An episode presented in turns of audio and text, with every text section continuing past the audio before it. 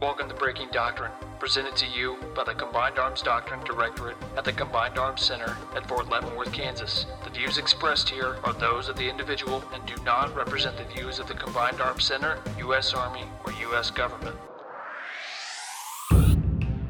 Hello, I'm Major Chris Parker, and this podcast topic is the Security Force Assistance Brigade.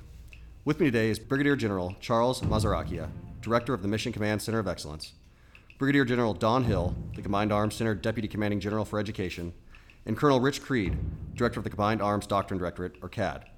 Gentlemen, welcome to the show.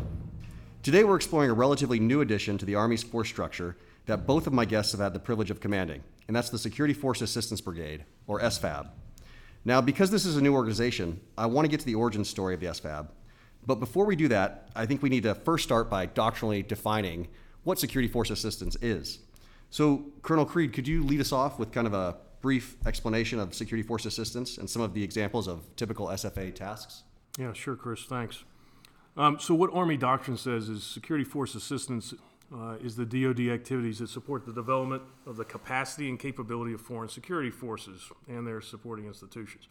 Uh, and, and, that's right out of joint doctrine. So, the Army uh, pulls uh, and uses joint terms whenever we can so that everybody's on the same sheet of music.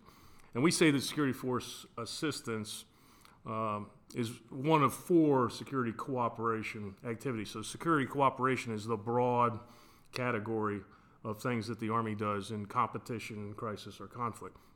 Um, and so, those four broad activities that fall under security cooperation are security assistance, uh, internal defense and development, uh, and security sector reform. Um, and so, within the decisive action framework, and we talk in terms of decisive action uh, as the Army's operating uh, concept, right? It's, it's simultaneous or near simultaneous execution of offense, defense, stability, uh, or defense support to, to civil authorities. Um, so, the, what are the SFA activities? They're primarily conducted to assist host countries uh, defend against internal and transnational threats to their stability. But you know, DoD also conducts SFA to assist host countries defend effectively against external threats, and we see that uh, in Europe uh, with conventional units. Uh, and we also contribute to coalition operations or organize, train, equip, and advise another country's security forces, and I think that's what we'll focus on uh, here today.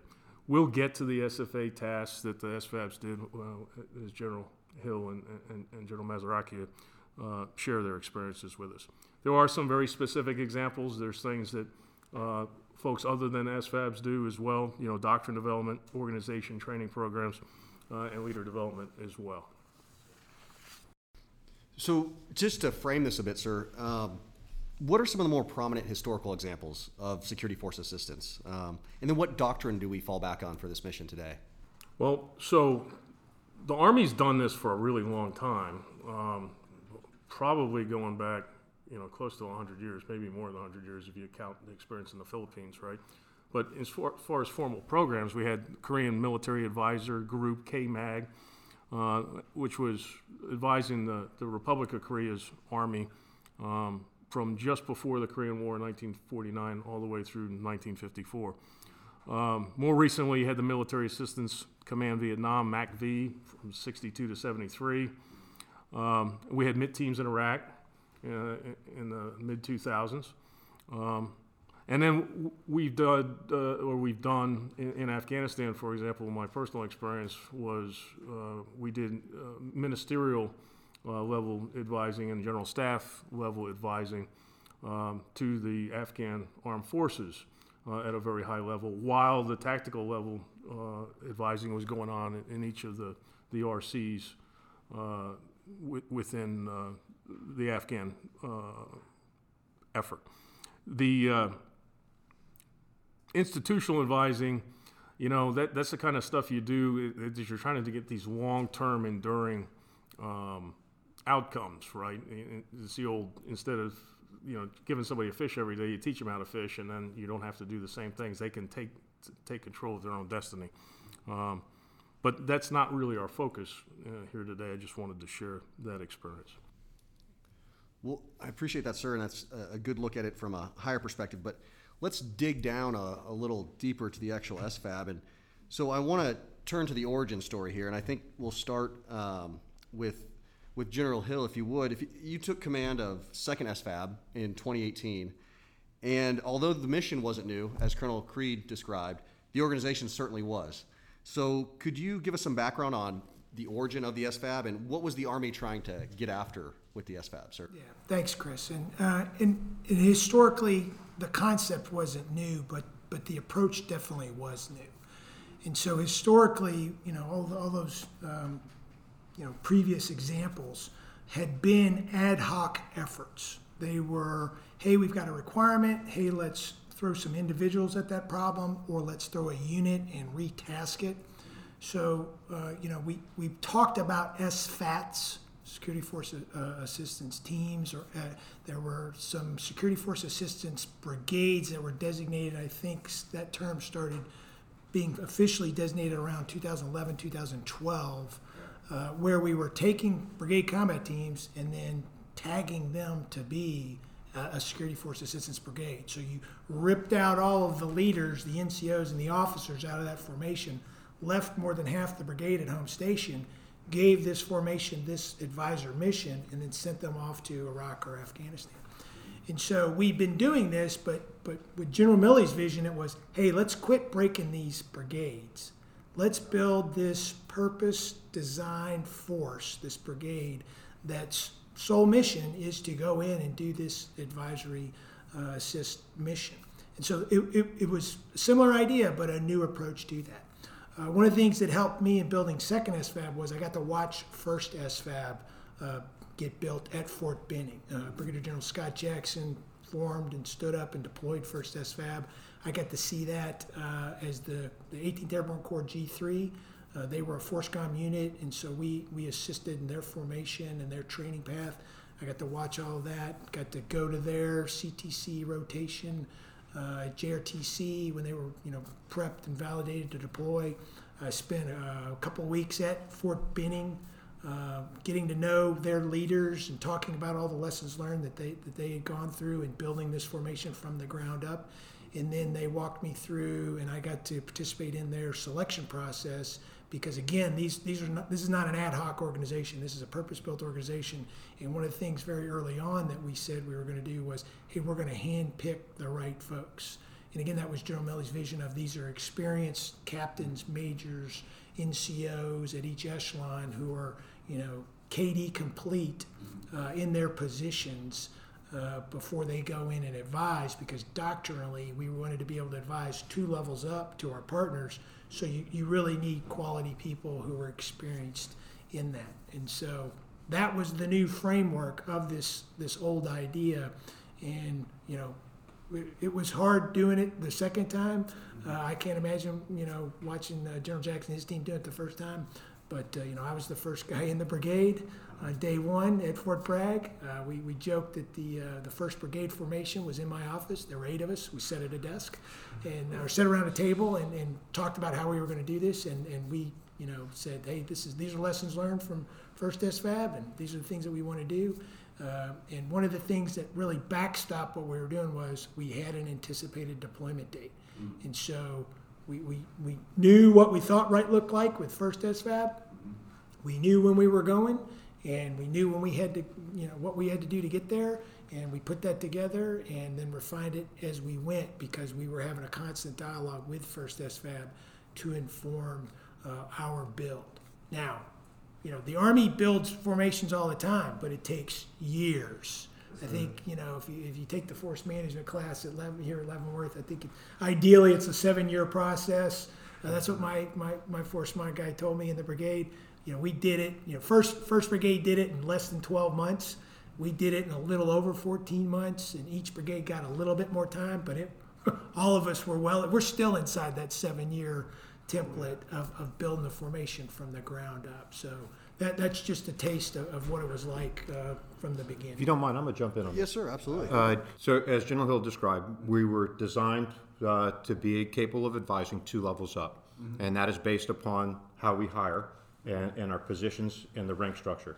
So, a team leader has already commanded a company. A battalion S3 has already been a successful battalion or brigade S3. He's KD qualified.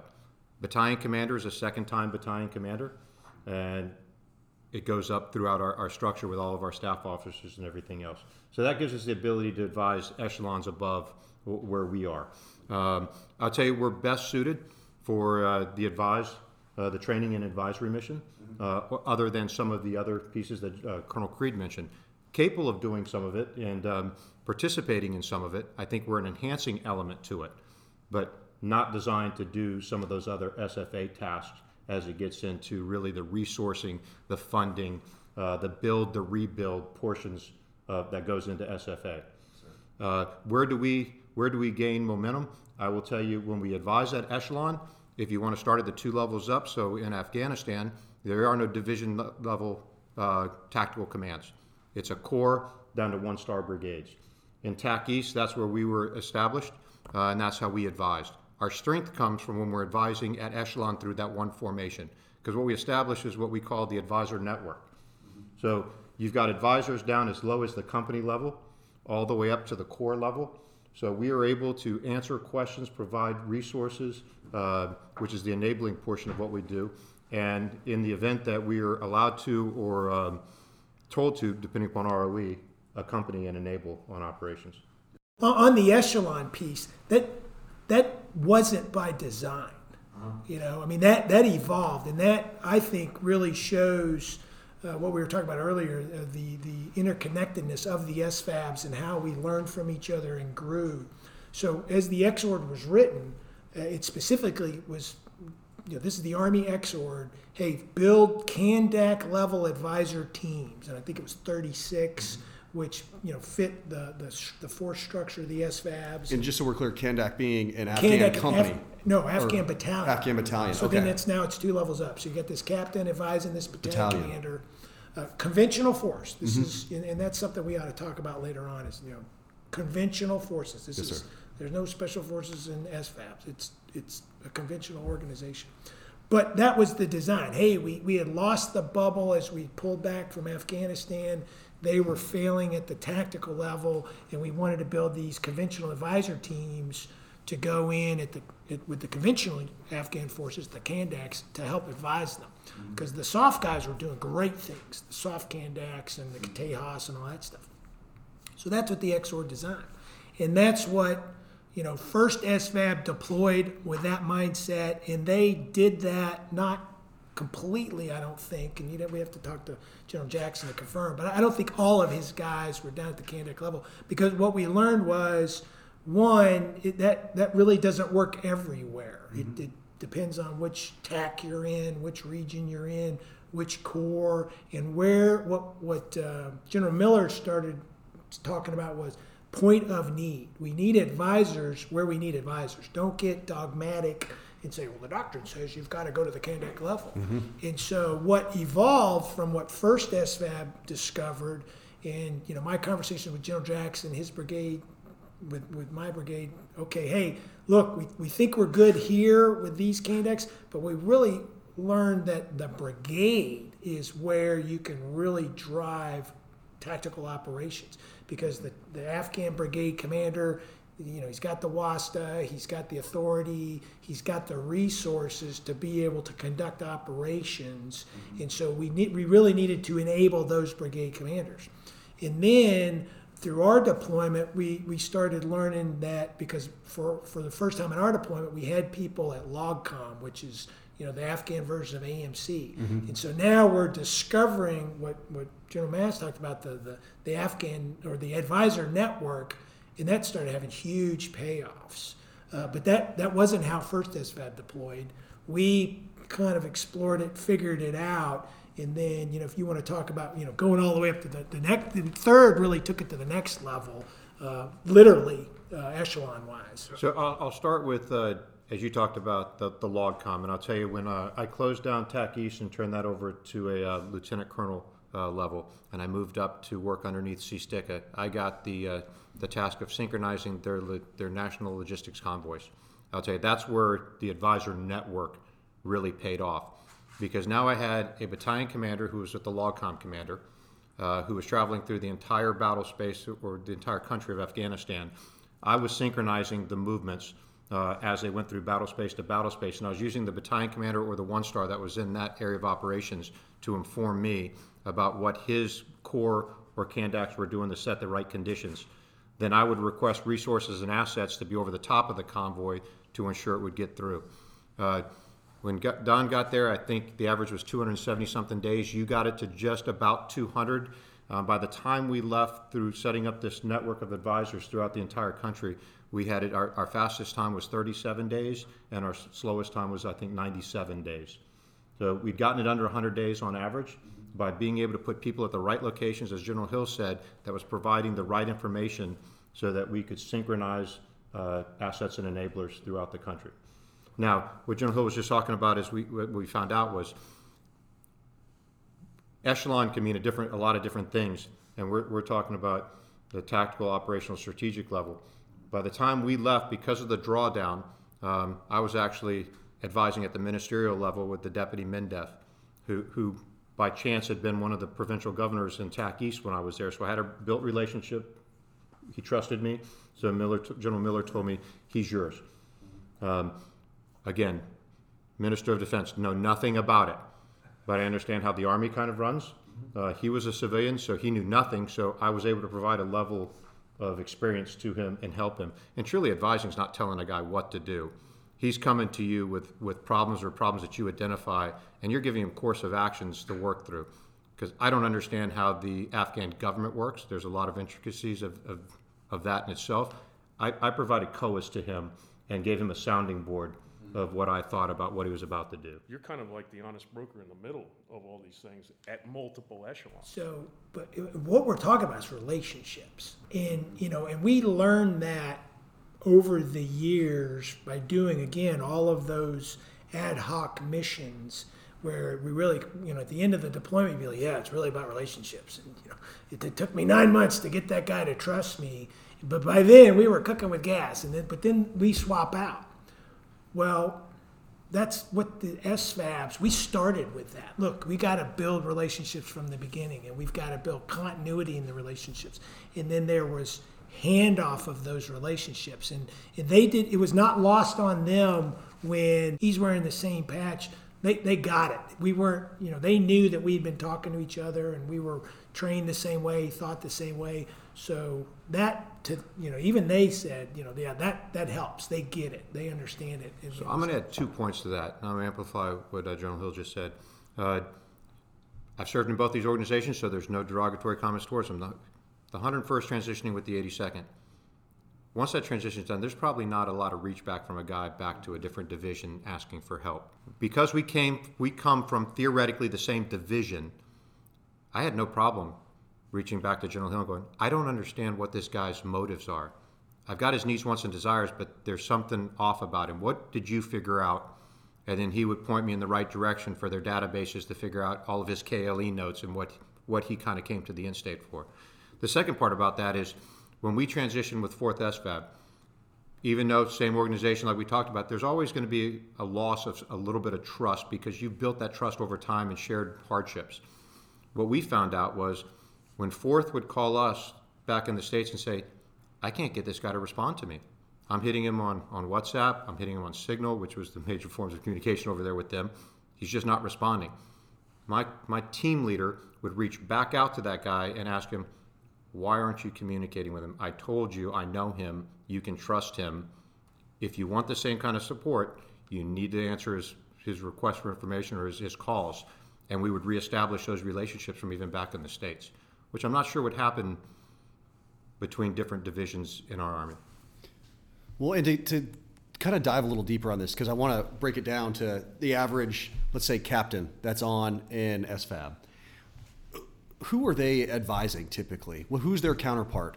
Um, and I'm curious about this because you know I, I have a background with the police transition teams in Iraq, and I struggled um, as a lieutenant trying to advise uh, Iraqi police station commanders, multiple commanders. I was out of my league. I couldn't help them. Um, I could do handcuffing techniques, but I couldn't get after how to get gas to their to their vehicles or how to how to do community policing. So I'm I'm curious if, if the SFAB has addressed some of those issues that we had um, in our past by partnering better and, and, and getting after this. So what, what level do they partner at and how does that work? Well, the typical team would be partnered with a Kandak, a battalion. So, like you said, he's advising well above his his uh, weight class. But I will tell you, they recognize the education that our officers come with. They they understand the training and the experience that our guys come with. All that being aside, you become value added when you provide something to what they're doing, whether that is over the shoulder enabling with assets, uh, whether that is just intel that, and they, they got to a point where they trusted us. This target tonight before zero two in the morning, and you're going to be okay. I will support the operation. The first time they do that, and the right guy is at the right location at the right time, you've built trust. They know that you're providing something to them. You- It doesn't matter if you're a lieutenant or a sergeant first class. Once you've provided them what they need and what they require to be successful, and in all honesty, they want to keep their soldiers alive too. You, you are an enabling function to that. You become value added to that team, and you can advise at any. In, in the, you know, we had captains advising brigade commanders, which in their army are, are one-star general, brigadier generals. Um, I, I had an MP.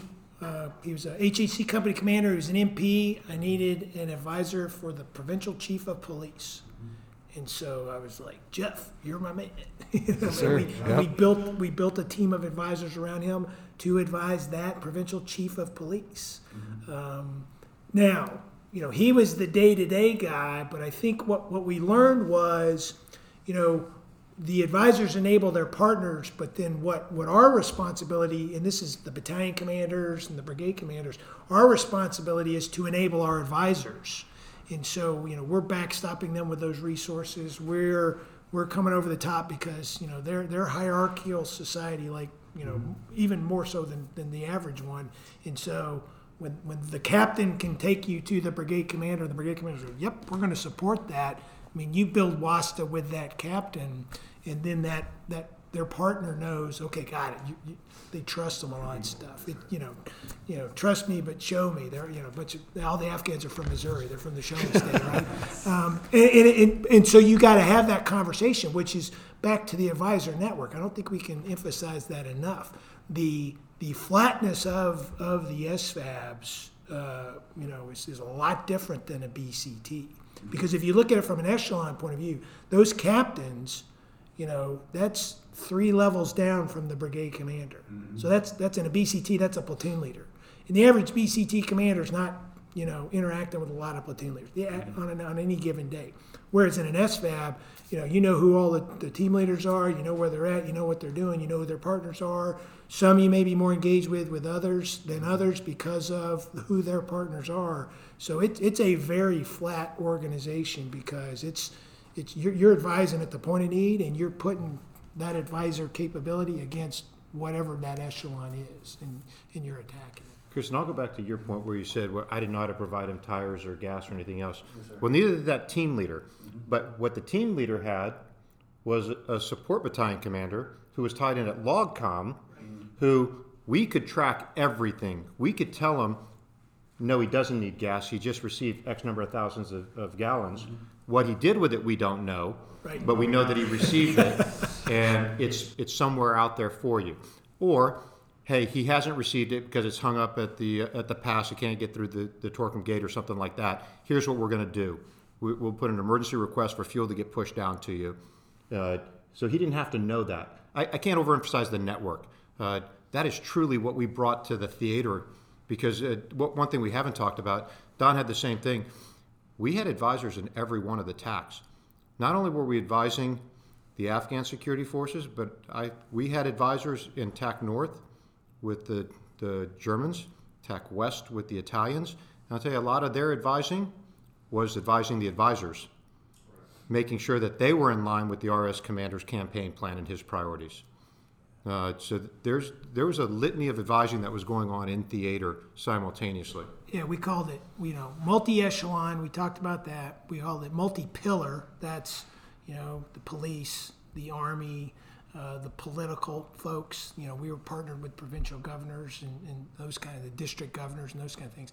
But then it was also multinational, and you know, enabling our partners because the other advisors from NATO, they've got caveats that that we're not restricted by, and so like like Mans is talking about, they they may own a TAC, but they couldn't do things. And so there was a TAC that when we got there, the TAC was run by a NATO partner who had certain caveats, but there was this targeting cell that was in physically in another building, not in that headquarters, because that nation could not target based on their caveats. That nation could not go into that targeting facility. Right, It was a violation of law for them.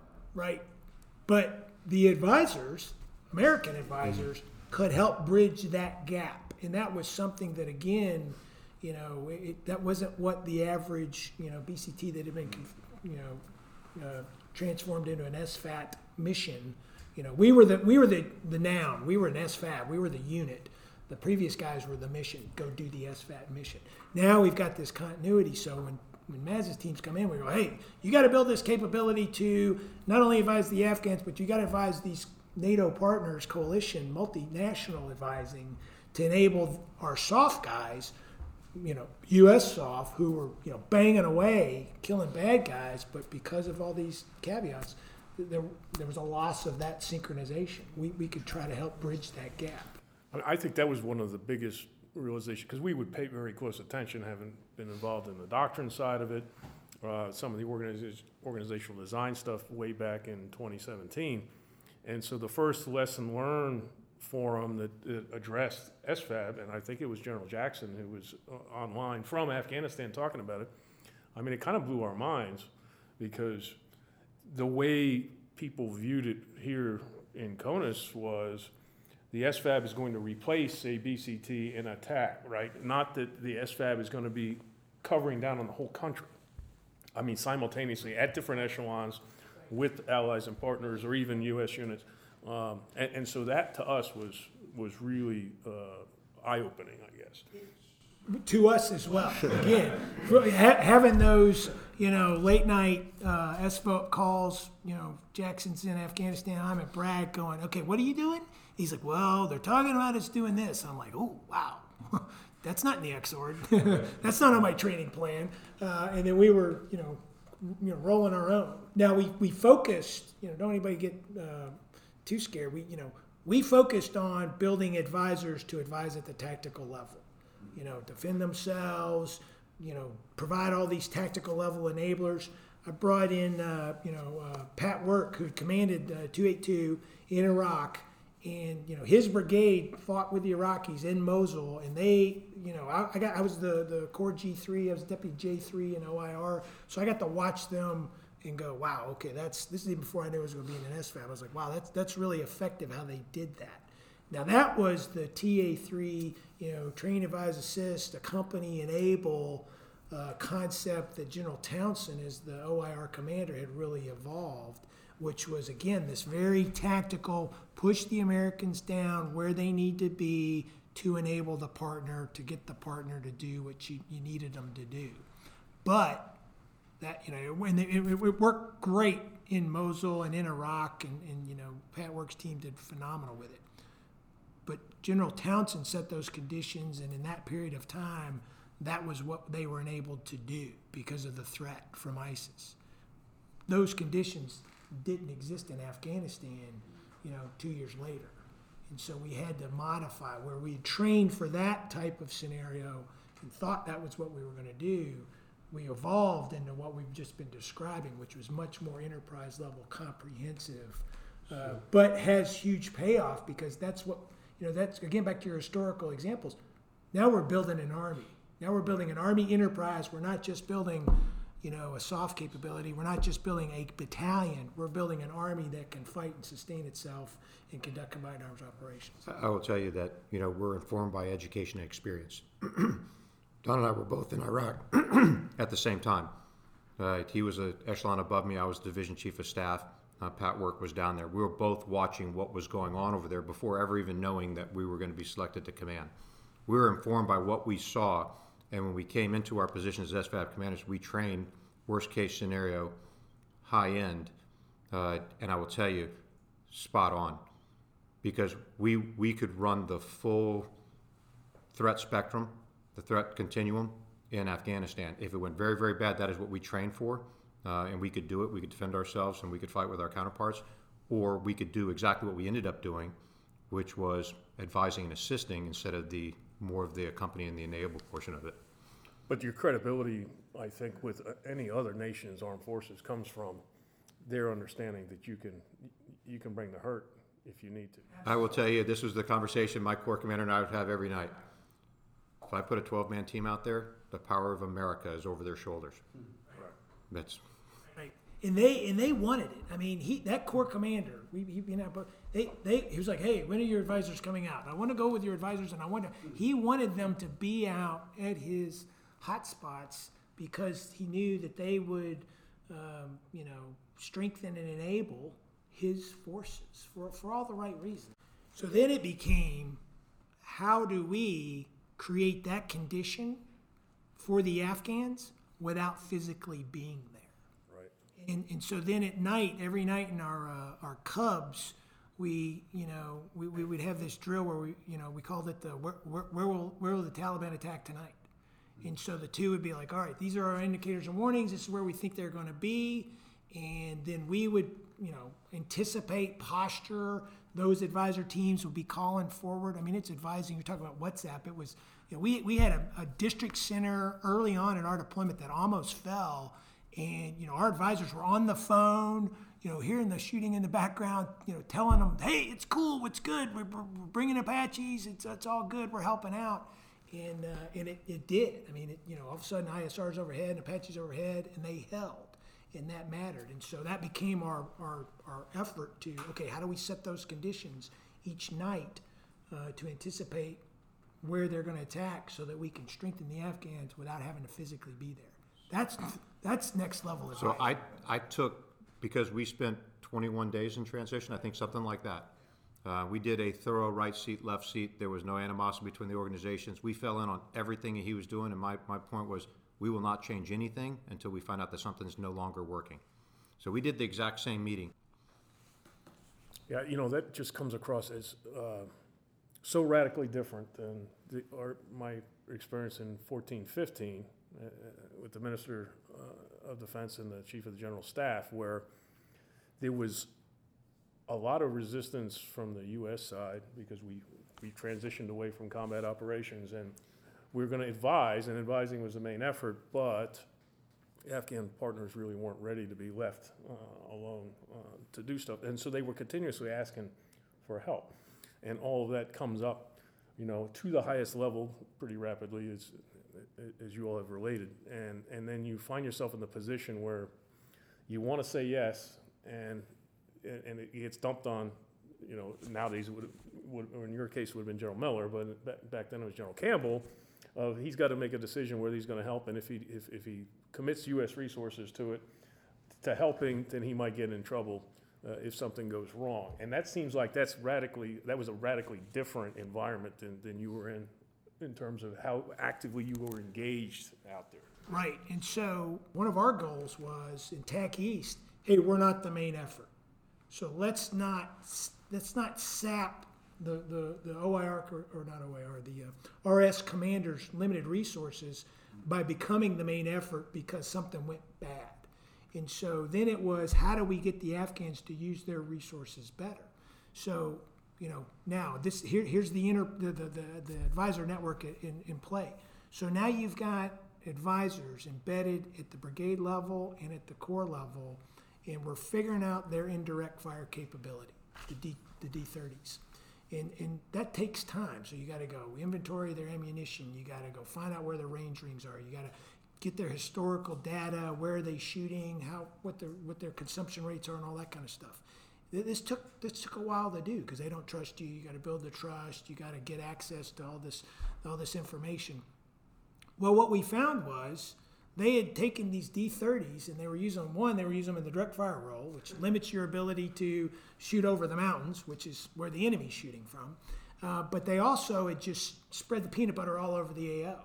But we were we had advisors, team level, battery captain, young captains, and sergeants who were doing the math and figuring it out. And they came in and they said, you know, they first they come to the battalion commander, they come to me, and they go, "Sir, Corps done this with all these artillery assets." we think we move these assets here, we're going to get them into the fight, and we want to train and certify them to actually shoot indirect and, and do all these types of things. So we did that. Now that took months, and what we ended up with was, you know, artillery positioned, Afghan artillery positioned against the main threat, which at that time was ISIS, in support of Afghan operations, but also in support of you know U.S. soft operations. So now we're not asking for resources from the uh, the um, the Resolute Support Commander. He can use those resources elsewhere. We're getting the Afghans to fight the Afghan fight, which was again that didn't happen overnight, but that's the strength and power of, of you know professional advisors who have that network. Because it's as simple as, hey, how come you aren't shooting illumination? Well, I'm not going to get any replacement rounds. Okay, you fill in the paperwork. We'll make sure that you get the replacements for the illumination rounds. And, and once they see that that works, all of a sudden they'll start shooting illumination over that checkpoint that we've got intel is getting ready to get overrun, and then the enemy won't overrun it because they won't attack it because they know you're looking for. Um, that you know that that's the power of the network. This was about the time period that we transitioned, and we picked up this mission too. The first thing we did was lay range rings around every single D30 that was in the Corps, and we could show where he had clusters of D30s that were covering the same the same battle space. Uh, that was the final thing for for uh, the Corps commander to start repositioning. Uh, what we then found by going out and seeing some of these firing points is he did not have trained crews. So I took a fires team from my 4th Battalion and I put them in the regional military training facility that was right there within inside of the camp that we lived on and they basically rewrote the POI and oversaw the training of the D30s for certification, and then they would push those teams back out. So on their, their training cycle, we were rotating gun teams through all the time, trying to get every one of his gun teams trained and certified to shoot. And I will tell you, one of the big reasons why they also didn't use them is they didn't trust where the rounds were going to go. Uh, point it in the right direction, get an elevation, and, and pull the lanyard. I will tell you, once we proved on ranges that they could hit targets, and we pushed them back out there, they started using them. Uh, it gets back again. I'm gonna beat the drum. The advisor network, as, as General Hill just said, submit the paperwork. We've got access to track this document through the entire system, and we've got people at every one of those touch points embedded in their, their system to show us where it's getting stopped or held up or it's not getting signed. And you, Afghans, just like Iraq, everyone wants to do a wet signature on something and document what they've done and everything speeding that up and being able to show that it's, it's actually going to go use your system, your system works, you just don't understand your system, uh, was immensely beneficial. So, General Masaracchia, you essentially uh, you touch on a good point with regards to you, you show evidence or examples of both. Um, obviously, advising, which is what we're talking about today, but also the training piece when, with regards to the artillery. Can you talk us through the difference between training and advising, and then how the SFAB touches both of those tasks, I guess? Well, we did both of them, as I, I just uh, example with the regional training facility down there. Training is instructing personnel to do the specific task which they were brought into the service to do. Advising is providing your counterparts with expert opinions, advice, or counsel, and, and Rich, just like you said, it might just be a sounding board, allowing them to vent and then helping them understand why things are the way they are. Because unlike ourselves, which in RS I'd never seen a flat organization. I thought I'd seen a flat organization until I got over there. Afghanistan is very flat. Uh, we could provide information to them about why things are happening. The, and I think that was the biggest thing we did at the corps level was getting him to trust the system that was in place and utilize the system instead of workarounds because we couldn't fix workarounds. We can fix our systems with people in the right places. Uh, so I, I would tell you, training is the the the person to person, the shoulder to shoulder, uh, with the aspects of training to their MOS or their specialty. Then advising is more of the coaching uh, aspect of it and providing advice. Yes, sir. Now, I know we've been sp- spending most of our time talking about Afghanistan, um, but I do want to transition a bit to talking about how an SFAB would be used outside of a joint operational area, because um, we're you know not going to be in Afghanistan forever, the but the SFABs are obviously a valuable organization. So could I will start General Hill. If you could elaborate on maybe how the SFAB would be used, say partnering with a nation that is not in, in, in combat, um, like we partner with Thailand, for example. How would the SFAB work there, and what would the differences look like? Yeah. So what what, what we really started focusing on uh, was the the competition phase is what we're talking about now. And so again, we were designed specifically for you know tactical advising at the Kandak level, obviously Afghanistan. Um, and just for the record, second SFAB went to Iraq also. We had we had advisors in Iraq, and third sent some folks there as well before we, we pulled the advisors out of there. Um, but now what we're doing is we're regionally aligned a lot sooner than than uh, was thought possible in building these brigades. And so, you know, first has got Southcom, second's got AFRICOM, third's got CENTCOM, fourth's got EUCOM, and fifth's got INDOPACOM. And then sixth, the, the, the Guard Brigade augments each of the others in their regional alignments. So now what you're doing is you're giving a combatant commander, again, a, a trained advisor force that can go in and partner with a nation as part of the Theater Security Cooperation Program to train. We can do what, what General Maz was just talking about. We can go in and train people on a task. It could be as simple as skill level one task on marksmanship, or it could be you know better employment of indirect fires in support of combined arms maneuver. It could be supply chain logistics.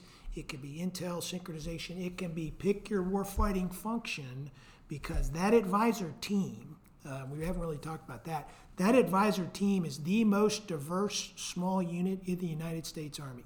And by diverse, I mean the MOSs that you've got communicators, engineers, infantry, intel, medics, artillery.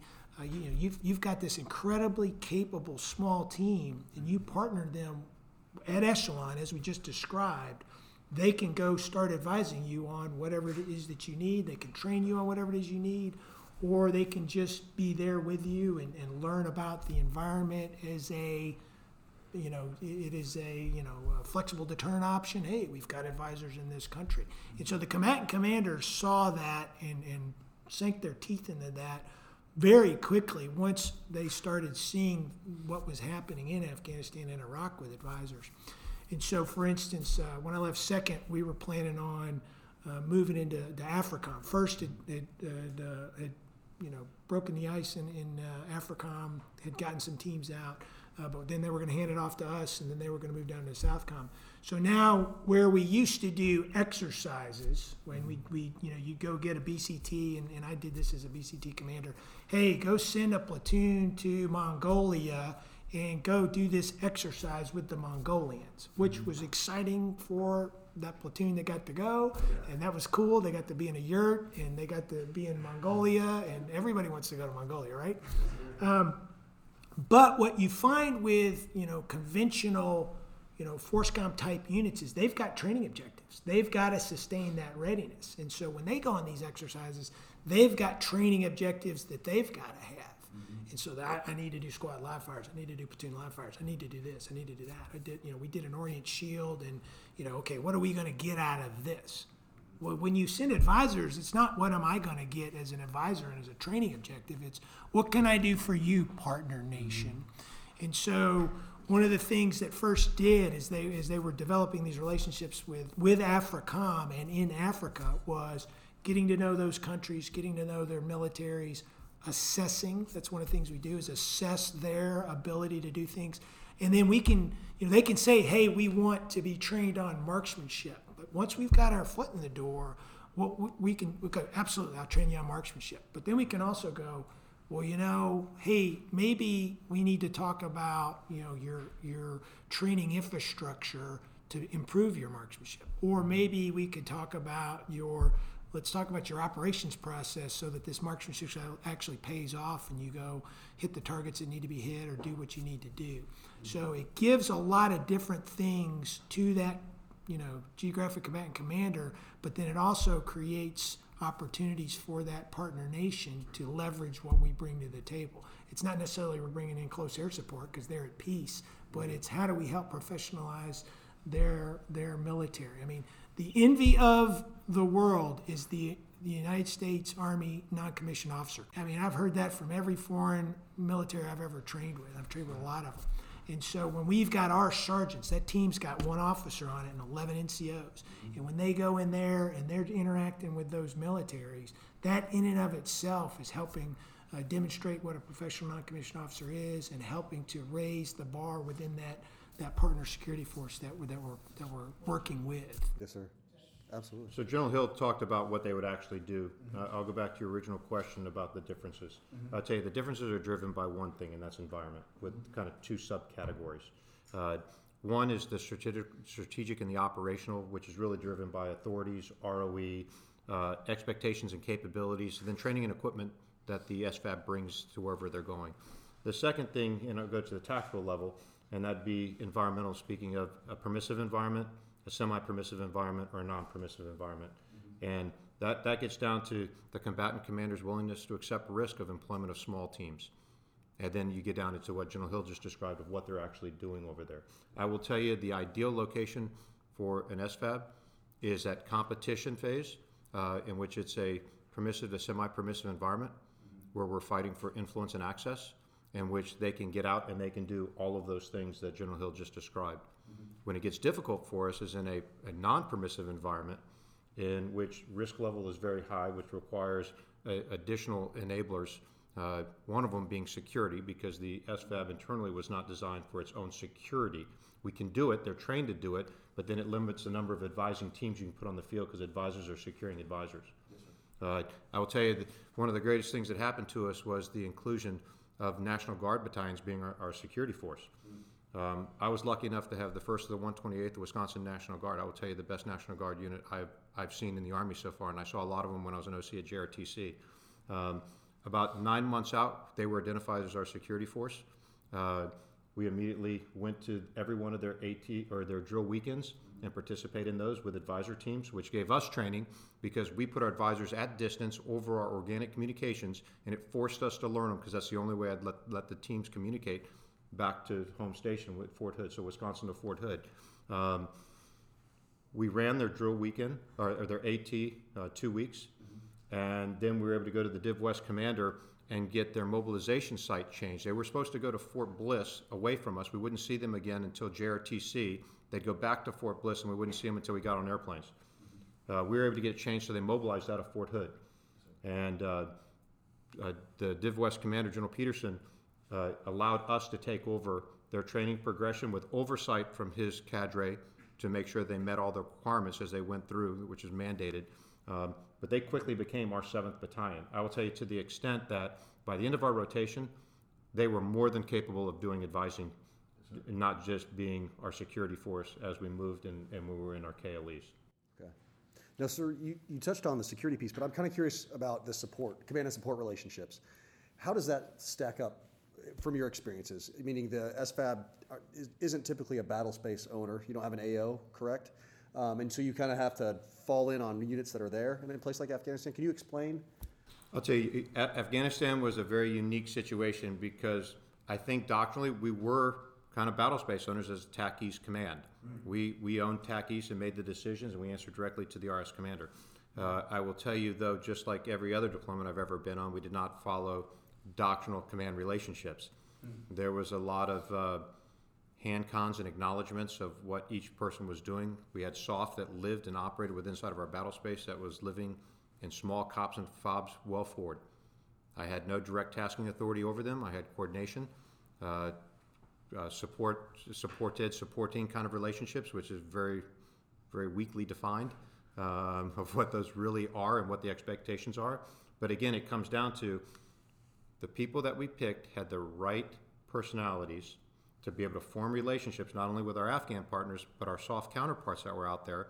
And as soon as we proved ourselves uh, capable to them too, it became became uh, ubiquitous to what we were doing there. We were very well tied together. I would tell you, better tied together with our soft formations in that rotation than I've ever been tied to them in any other rotation I've been on. So you bring up a really good point, and you and I, I think, talked about this uh, last week, sir. But you know, going forward to this regionally aligned model, and, and that we're essentially rotating SFAT battalions continuously into the various theaters, right? Um, so, with all that being said, um, there's got to be some sort of command and control relationship within the theaters, and my guess is it'll probably vary a little bit from theater to theater as, as the needs uh, of the COCOM commanders.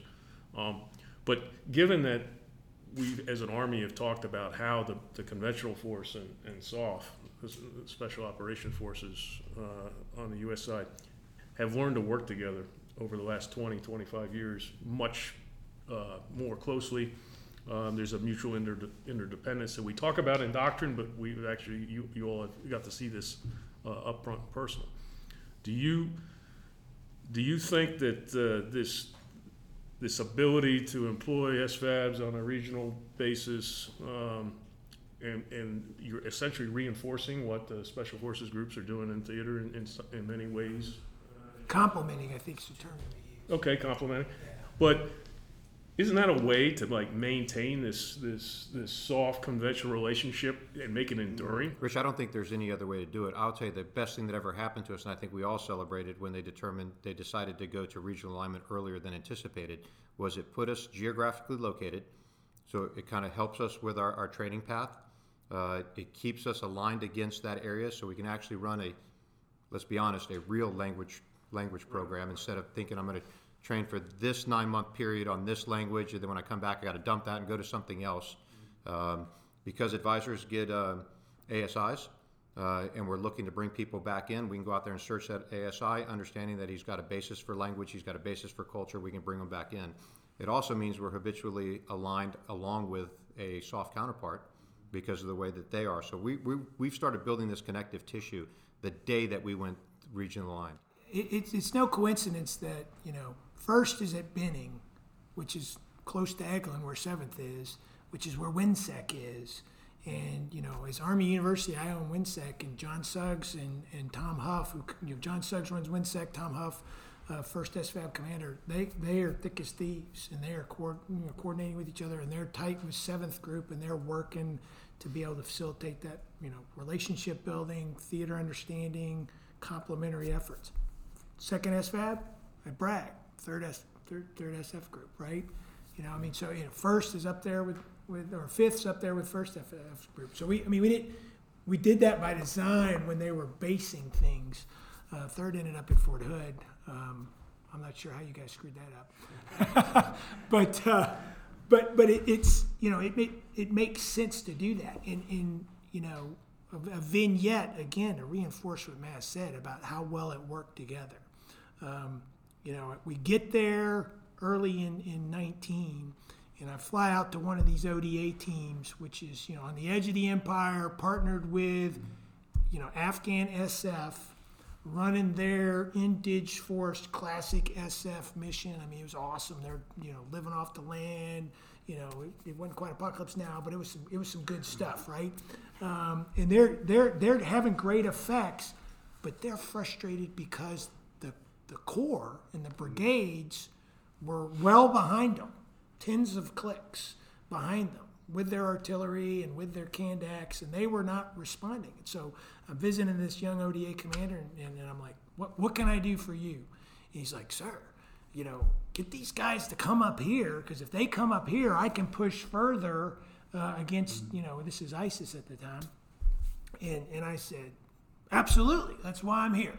I work for you. And so got those team leaders, those advisor team leaders, and we did our thing. It took us time. It didn't happen overnight, but it took our time. And then, you know, when we handed it off to Maz and his team, you know, you had Afghan D30s in support of Afghan SF and USSF that were kicking the crap out of ISIS and pushing them out of that area uh, and doing good things. So that was just true complementary efforts.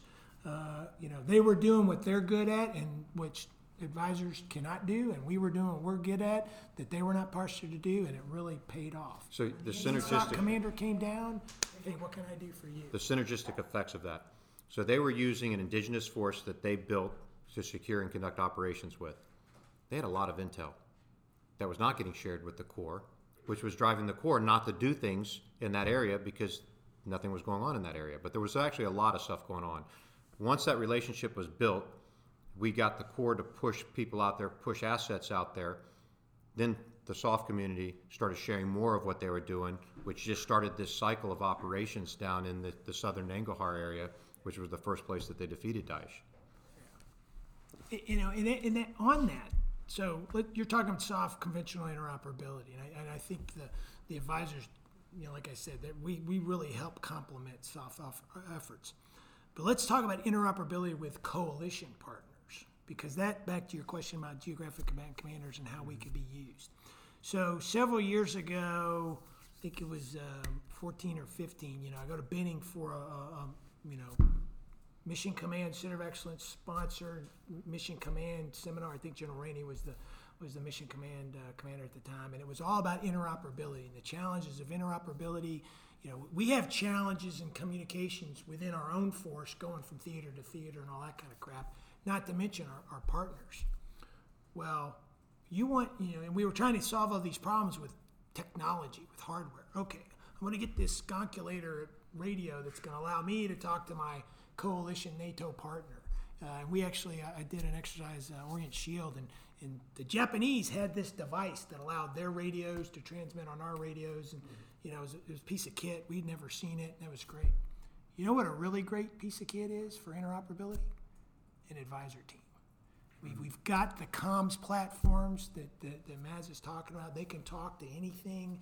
And, and so if you're a U.S. division commander and you've got a coalition partner on your flank in large scale combat operations, I, I'd want an advisor team over there with them that could that I could talk to to make sure that that coalition unit's doing what I need them to do or getting the support that they need to do what they need to do and that kind of stuff. That's better than any piece of hardware that we could give our part. So, I mean, you're a hyper capable or uber capable digital liaison detachment by design. Exactly. I will tell you, this came up in conversations about, as we talk about the competition phase and being out there far forward, we'll call it the tactical edge of a semi permissive or permissive environment. Uh, if it were to go to crisis or conflict, you've already got that team that's already out there. And depending upon our foreign security force partners' capabilities, they might not be as, as network savvy as we are. Most of them are not. We can talk anywhere in the world at any point in time. Until that DLD gets down there to start plugging in, that, that is your DLD for something that's gone bad initially and to start the, uh, the, the operational uh, aspect of it. Well, and you're also sensors. I mean, indications and warnings of things going bad. I mean, the folks on the ground will be the first ones to hear from the partners who may not necessarily share through. General McConville said his primary purpose, purpose in the competition phase is access, influence, and IW. And advisors give you all that. I mean, all of that stuff. So I think we've hit some serious themes today as far as the SFAB as a bridge, you know, for interoperability between conventional and uh, and soft forces. You know, we've also hit a, a, a serious theme that I've seen with the networking and quality personnel. And so, gentlemen, I want to I want to pick your brain just a little bit about the selection process and the training for soldiers that serve on SFABs. Can you give our, our listeners an idea of what the SFAB training regime is like? I'll start off with the process of finding the right guy, and then I'll turn it over to General Hill. So I will tell you, both of us were the first guys that arrived at our organizations, which is one of uh, 820. Our sergeants majors were probably the second one. I was sitting at Fort Hood in the three corps commander's uh, CAG's office. He'd given us that office to work out of. And we're looking at each other going, what do we do today? He's like, well, I think we need to hire some people, or it's just going to be you and I sitting here. Then we got to find some buildings on the installation. Then we got to start receiving equipment. Uh, first part is recruiting. You got to go out and tell the story that we're talking about right now, and you've got to uh, garner influence, uh, interest in the organization. Uh, that starts off with mass briefings, and you know the deal. You're rolling the dice. You might have 800 people in the theater with only 15 people that are interested. Uh, okay, so we, those are the 15 we're going to work. Uh, we kind of lay it out for them tell them what the process is. Uh, they turn in a, um, a 4187 and an SF600, which is their volunteer statement and then their medical criteria to see if they meet it. They do an interview. I interviewed every officer that came into 3rd SFAB. My sergeant major interviewed every NCO, and then we both interviewed um, first sergeants and above uh, to bring them in. Once they went through that process, if we hired them, then they went into the uh, assessment selection pool, and they were given a date where they went through uh, four to five days of assessment selection. At the time, it was at Fort Bragg. They go through that. They go through a board. Uh, General Hill, myself, the other commanders had teams that sat on these boards and were part of the uh, the selection criteria. They get selected from that. They either go directly to their unit or they go to what we call the MATA, the, Military Advisor Training Academy down at Fort Benning, Georgia, and they go through that, which includes a psych eval. I, I, hate to coin a soft phrase, but I'll use it. Uh, selection is an ongoing process. Uh, they have to make it through there. We received reports on how they did while they were down there. And then a final determination is they come back to us. We determine what team uh, or what echelon they're going to go to, depending upon how they've uh, scored on everything up to that point in time. And then the training aspect starts, uh, which I'll, I'll turn over to General Hill about how we, we turn out a multi-capable advisor. Yeah, and, before that, I, want to, I want to make sure everybody understands. Th- this was not a seamless, easy, well-received process from the beginning. Uh, so, you know, all of you out there that are that are looking for the juicy parts, uh, you know, there was pushback across the force um, to do this. And first SFAB, you know, went through it. Uh, there was there was rancor in the ranks. Uh, there were there were leaders at multiple echelons that pushed back against it. They didn't believe in it. This is a fly-by-night thing. This is just the MiTTs and another name and, and blah blah blah. There were a bunch of naysayers and, and uh, Debbie Downers out there. Uh, you know, it was the hey, you're taking all of the talent out of the BCTs and the divisions. Okay, well that's that's not a true statement. The people that we were taking, were hiring. You know, these are KD complete captains. They're leaving the BCTs anyway. The, you know, the people that we were really impacting, not the BCTs, was recruiting and and um, the drill sergeants because the people that met the criteria to be, you know, persons of trust and uh, and um, what is it, persons of trust and uh, Oh, and, yeah, but faith and trust. Faith, yeah. People that you can depend on. Recruiters. That met the recruiter high standard for the recruiters, right? Th- those are the folks that, that we were pulling into, and same for drill sergeants as well. So, you know, the BCT says, "Hey, I'm losing these people." Yeah, but they were leaving anyway. So that was somewhat of a disingenuous uh, pushback. Um, and then what? What it was also a very short-sighted approach because it was, "Hey, I'm losing these people." Okay, got it. But one of the things that we were tasked um, by our boss, General Landis, was, "Hey, we got to give back better than we got." And so, kind of to segue into the training, uh, we built early on, you know, that first brigade formation around my uh, conference table. Uh, we built a training path, a pipeline, um, and we, we first we call it the, the 30, 60, 90 program, and then very very quickly realized it was longer than 90 days. It was up to 180 days, and then you know, depending on the MOS, it might go well beyond that. And it was not just you know the things like basic rifle marksmanship, a nine-day POI to make sure everyone. Remember, I told you how diverse that that team is. Well, you know, not not every one of those different MOSs are as good with a rifle as as maybe an infantryman is, but we made them all that good because we had a very deliberate, very uh, doctrinally sound and grounded uh, marksmanship program for the rifle, for the pistol. Uh, you know, troop leading procedures, MDMP. Uh, we did a, uh, a team live fire, uh, mounted and dismounted. Again, training for the worst case scenario. You know, understanding that if they can fight and you know defend themselves and get out of a bad situation, they could do all the other things, incorporating indirect fires and close air support and all those types of things as best we could in the training. So we had a very deliberate training path to create advisors who are very capable warfighters, regardless of their MOS. And you know, our brigade, second brigade's motto is "Everyone fights," because if there's only 12 of you, you, you can't have somebody that says, "Hey, I don't do windows." You know, I'm sorry, I can't, I can't pull that trigger today. I, you know, it's not in my job description. Uh, there's 12 of you. You've all got to be able to defend yourselves. But then beyond that, it's you know, how do we get this 35 intel analyst and make them a better 35 intel analyst? And get them to the, the, the, echelons that we described earlier. And so one of the things that we had going for us at Fort Bragg was we're right there with FORSCOM, and the FORSCOM G2 had you know digital master gunner program that they ran for the MI guys. They had a bunch of great things. 18th Airborne Corps helped us out with their foundry and all that stuff. So we were able to, to, to really take some folks that are again these are on a, on a, on a advisor team, it's a sergeant 35 or whatever the MOS is, and really train them and get them that extra training. The medics get them more training, more good training, but also higher echelons of training. So long term care, since we're going to be in these austere environments. Again, this is where that soft interoperability, you know, the soft community was very supportive of offering up training. Uh, they all but gave us their foreign weapons training uh, pipe. You know, they, they run the foreign weapons training school there at Bragg, and it was boom, it was advisors. They were like, hey, we got some slots, boom, and we were sending more advisors.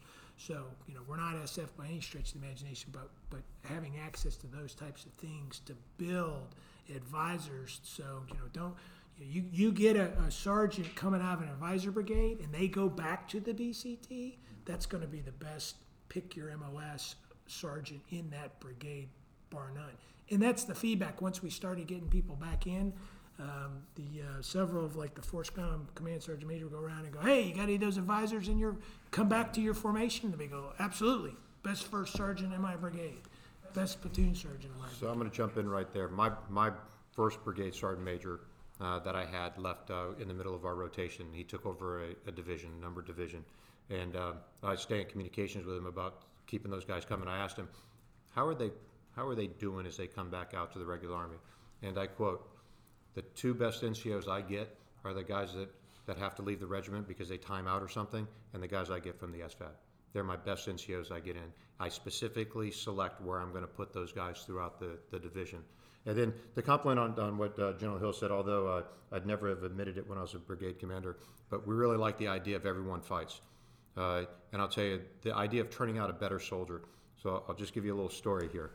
Uh, we're, we're teaching uh, Battle Drill 6 because you have to un- understand the fundamentals of Battle Drill 6 to, to be able to fight your way back out of a building on a KLE that's gone bad.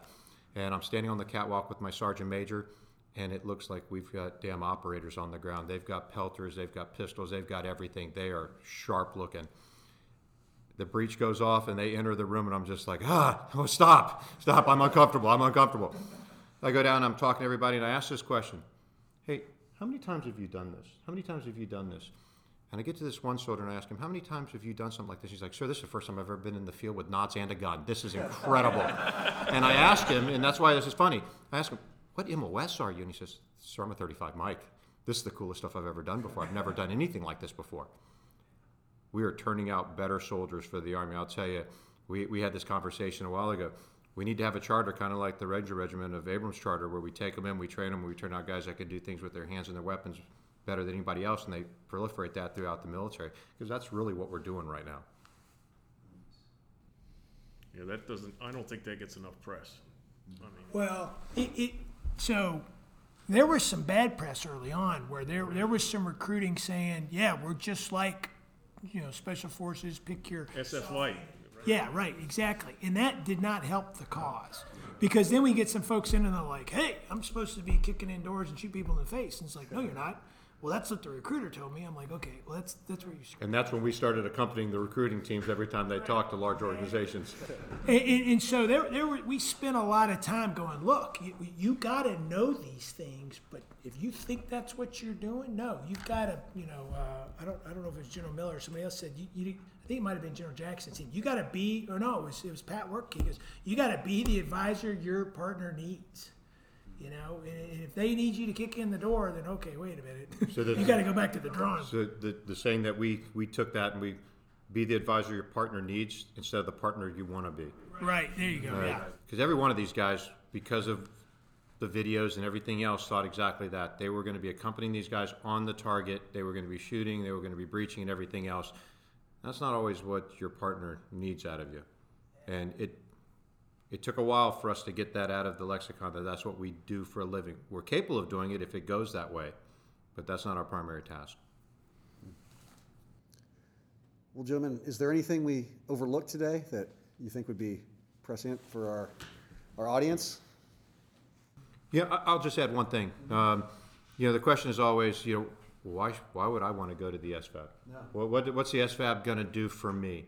Um, and the best way I can give you this, and I'm going to give you four quotes that I was given because I ask this question all the time.